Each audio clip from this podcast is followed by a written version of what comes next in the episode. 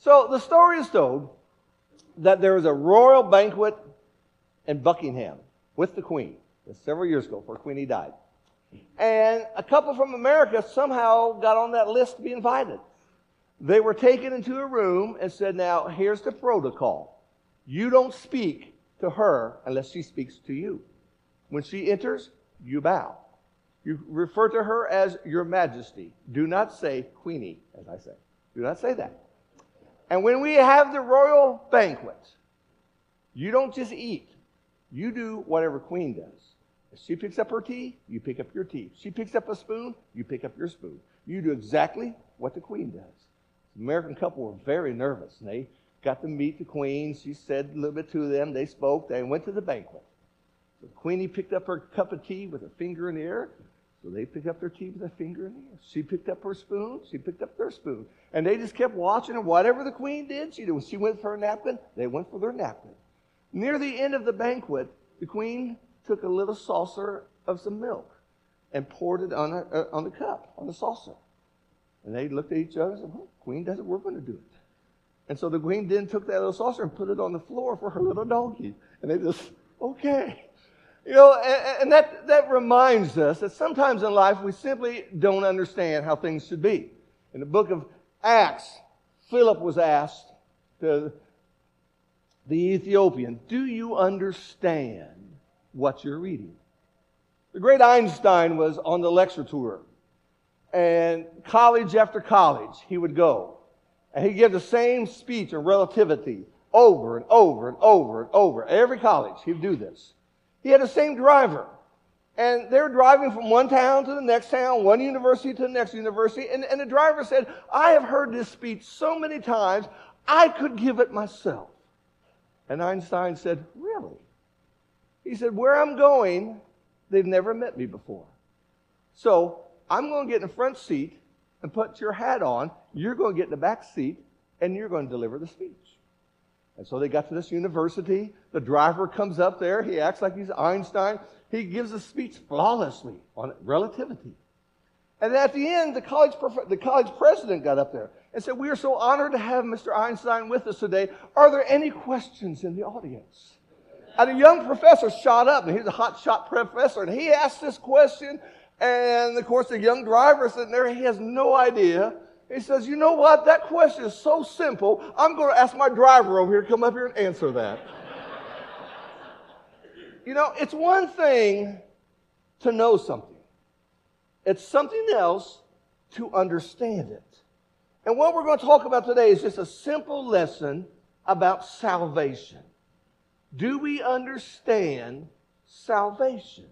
And from the book of Romans in chapter 6, I want to share with you just three or four simple lessons from that. We sometimes use this, this expression being eye to eye with someone or being on the same page with someone.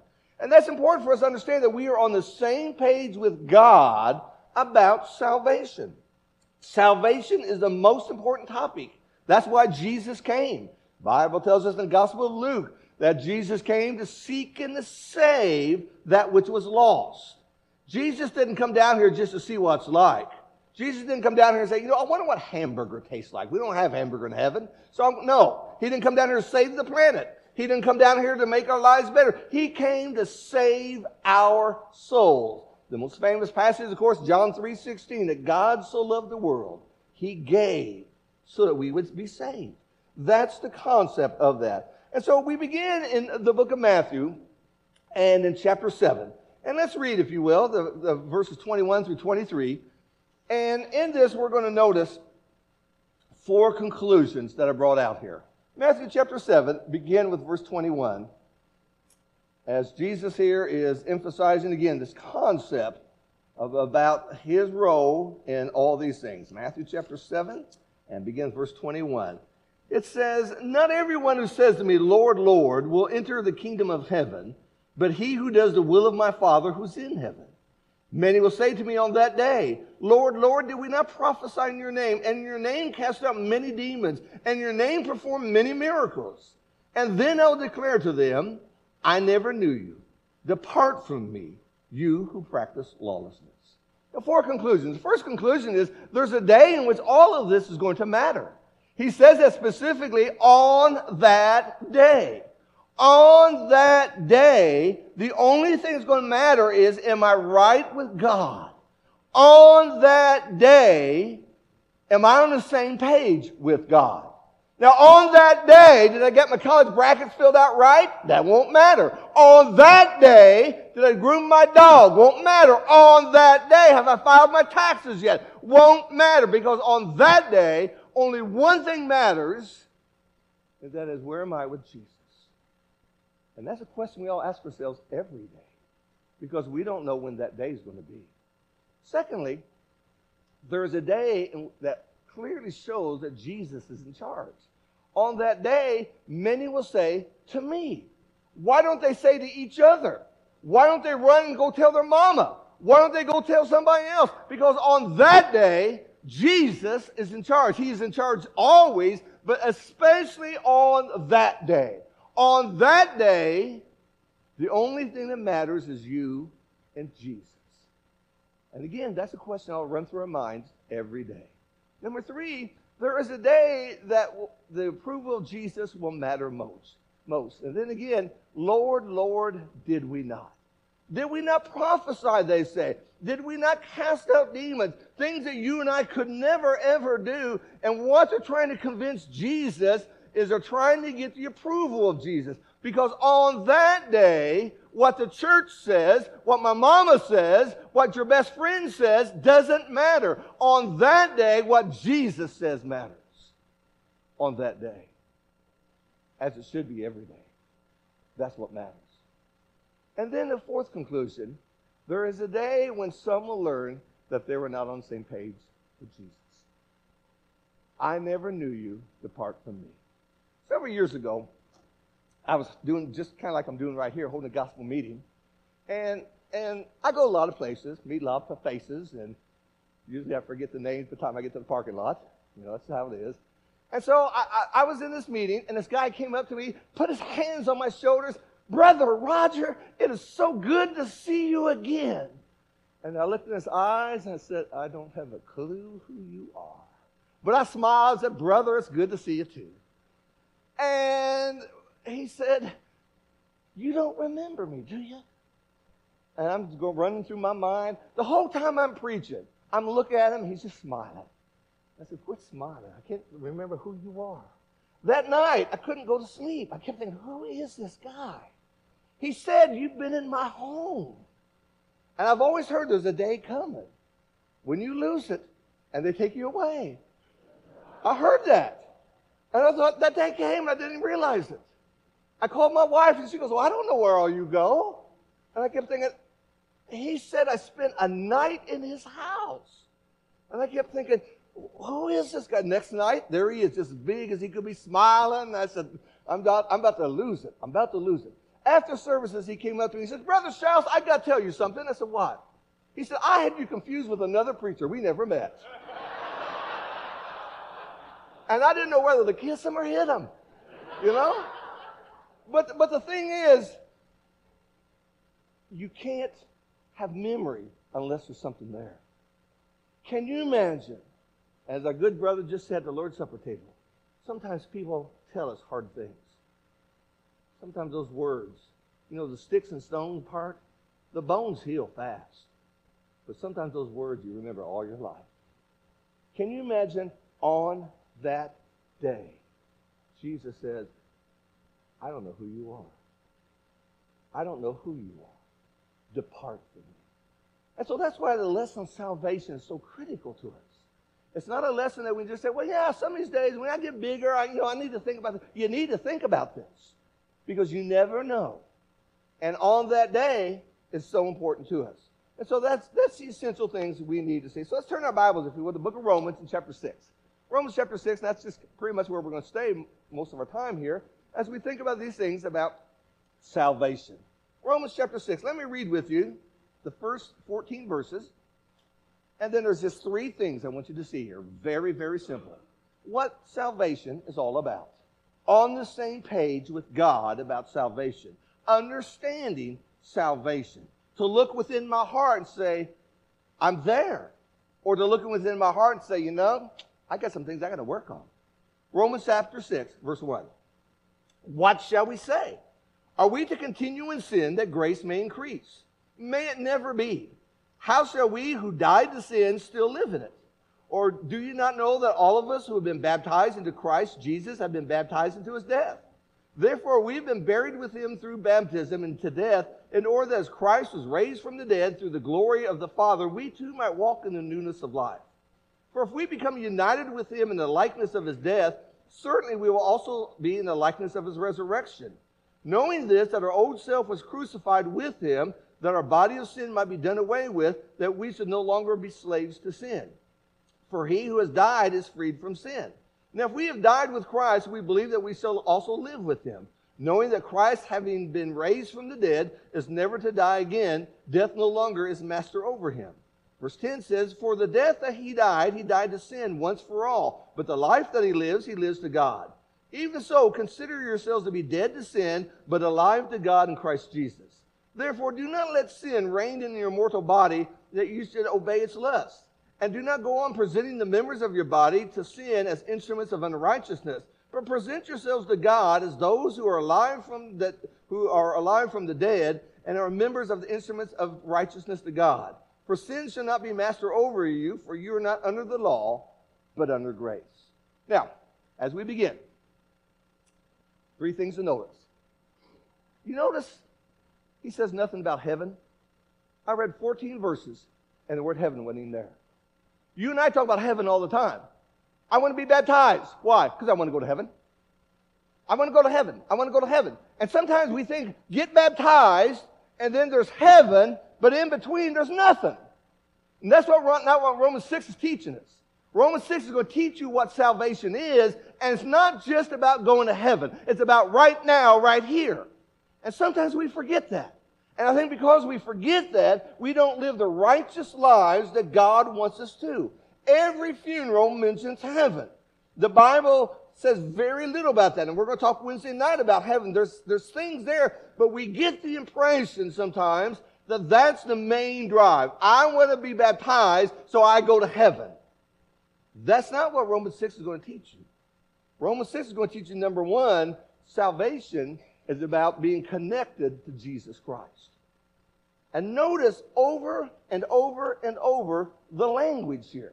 He will say, for instance, in verse 3 and 4, you're united in his death, you're united in his burial, you're united in his resurrection. There is a connection there between you and Jesus Christ. He will say that you were crucified with him. Notice the with, with, with, all through this section. What does it mean to have salvation? It means I am connected to Jesus. I belong to him. I am one of his. I am one of those people.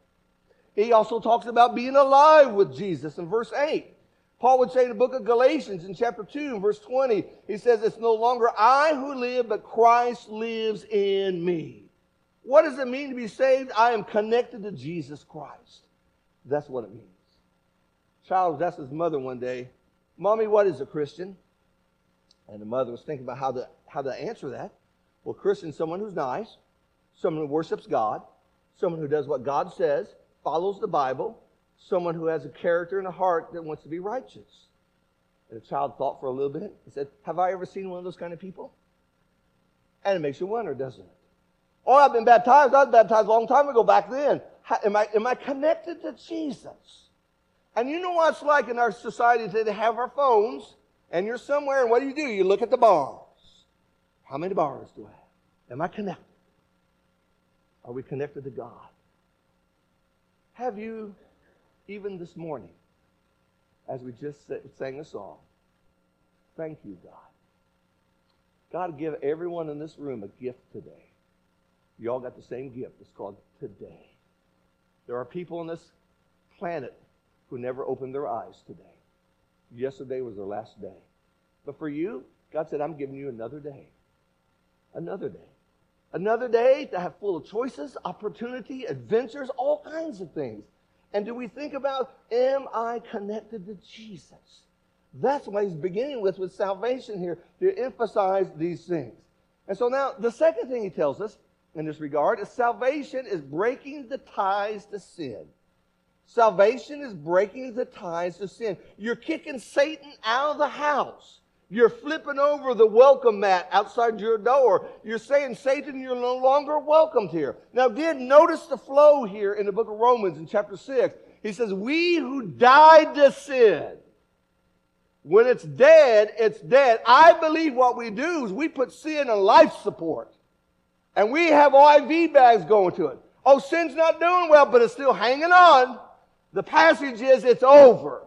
It's dead. It doesn't exist anymore. Notice again, our old self was crucified. That language was vivid in the first century. Nobody walked away from the cross. You went to the cross, you died. No one said, Well, what did you do this weekend when you get to work? Well, I went to the lake. What did you do this weekend? Well, I was crucified, but here I am, back to work. No one ever did that. If you went to the cross, you died. What Paul's saying, what we've done to sin is we have crucified sin. Sin is over. I'm tired of that language. I'm tired of those sorry attitudes. I'm tired of those addictions. No more in my life. He says our body of sin might be done away with, verse 6. He says, no longer to be slaves of sin. Consider yourselves to be dead to sin. Do not let sin reign in your body. Do not obey sin. Do you get that? Do you get the idea here? What is salvation? It's more than getting baptized. It's more than saying, well, I was baptized five years ago. Now I'm going to get to go to heaven someday. It is today sin is no longer welcome in my heart. That's what it means to be saved. He would continue in verse 13 by saying, Do not present your bodies as instruments of sin. One more time, he would say in verse 14, that sin shall not master over you. Over and over and over. The thought in this passage here is that it's not just about going to heaven, it's about a righteous life. If you got your Bible, turn with me if you go to the book of 1 Peter, chapter 1. You remember in 1 Peter, chapter 1, as Peter is painting this great picture of Jesus Christ 1 Peter chapter 1. He says in verse 15, but like the Holy One, 1 Peter 1.15, but like the Holy One who called you, be holy yourselves in all your, ha- in all your behavior. Because it is written, you shall be holy, for I am holy. And if you're a circler in your Bible, circle the word be. He didn't just say do, do good stuff. Going to church is a holy thing, so just go to church. He says you become. You have changed. You're different. You're a beer. I am being holy to God. And then what salvation is, it's a new life. It's a new life in Jesus Christ. And again, the flavor here of Romans chapter 6, notice what this is. He says it's the newness of life in verse 4. He'll say in verse 8 that we should live with him. He says in verse 11, consider yourselves alive to God and in Christ Jesus. Verse 13, he says, present yourselves to God as alive from the dead. Again, that wonderful idea of a new direction, a new path, a better way. You're different. You look the same, you talk the same, but you're different. And the reason is there's someone else in my heart, and that's Jesus Christ. That's the concept of salvation. It's not hard. But when we look at it, we think, okay, where am I? with these things? Am I connected with Jesus? How is my connection? Have I broke the ties of sin? Or do I keep flirting around with the devil? And do I illustrate a new life, a better life, a righteous life that is so different from a person who keeps one foot in the world? That's so different than someone who is not on the same page with God. He's not one who just adds church to a busy schedule. He's one who's from the inside out different in Jesus Christ. And so salvation to God is so much more than simply going to heaven. Salvation to God is appointing Jesus and anointing Jesus as the Lord of your life. Jesus is the King of my life. My choices, my decisions, all revolve around what does Jesus want? Would Jesus be happy with me wearing this outfit? Would Jesus be happy with me saying these words? Would Jesus be happy with me going to these places? That's the idea. That's the concept. Why? Because I am saved in Jesus Christ. I am completely different in these things. It is living as the light of the world. Godly influence. The idea that Jesus has made a complete difference in my life and is living in, in a character and a heart and attitude that is so different in Jesus Christ. And to understand how wonderful that is. And we need to appreciate that you're not too dirty for God to cleanse. And you're not too broken for God to fix. And you're not too far gone for God to reach. And you're not too guilty for God to forgive. And you're not too worthless for God to love. That's the concept of that. And so, what I wanted you to see with this simple lesson as we think about salvation, that's really what the Bible teaches. It's pleasing the Lord. And, and, and it's the idea that our ambition, 2 Corinthians 5, verse 9, whether I'm here or whether I'm de- there, our ambition, our goal is to please the Lord. That's what salvation is. And so when I look at that, I, I got to ask myself, am I on the same page with God? Yeah, I'm baptized, preacher. Yeah, I, I, I got a little certificate back in my Bible says I was baptized. Sweet. Are you connected to Jesus? How would you say that? Have you kicked the devil out of your house? Have you kicked the devil out of your heart? Have you kicked the devil out of your attitude? Have you kicked the devil out of your choices? Have you done those things? And now are you living as God wants you to live? As we began our series this morning, the life that God wants you to live. Are you living that? Are you walking around like old Eeyore? Oh, life is hard. Oh, pity me. You're heaven bound. You're a child of Jesus. Lift your eyes up and lift your heart up. You see that? And so, so, how easy it is to say, yeah, yeah, preacher, I was baptized. I'm going to heaven. Well, what about those dots in between?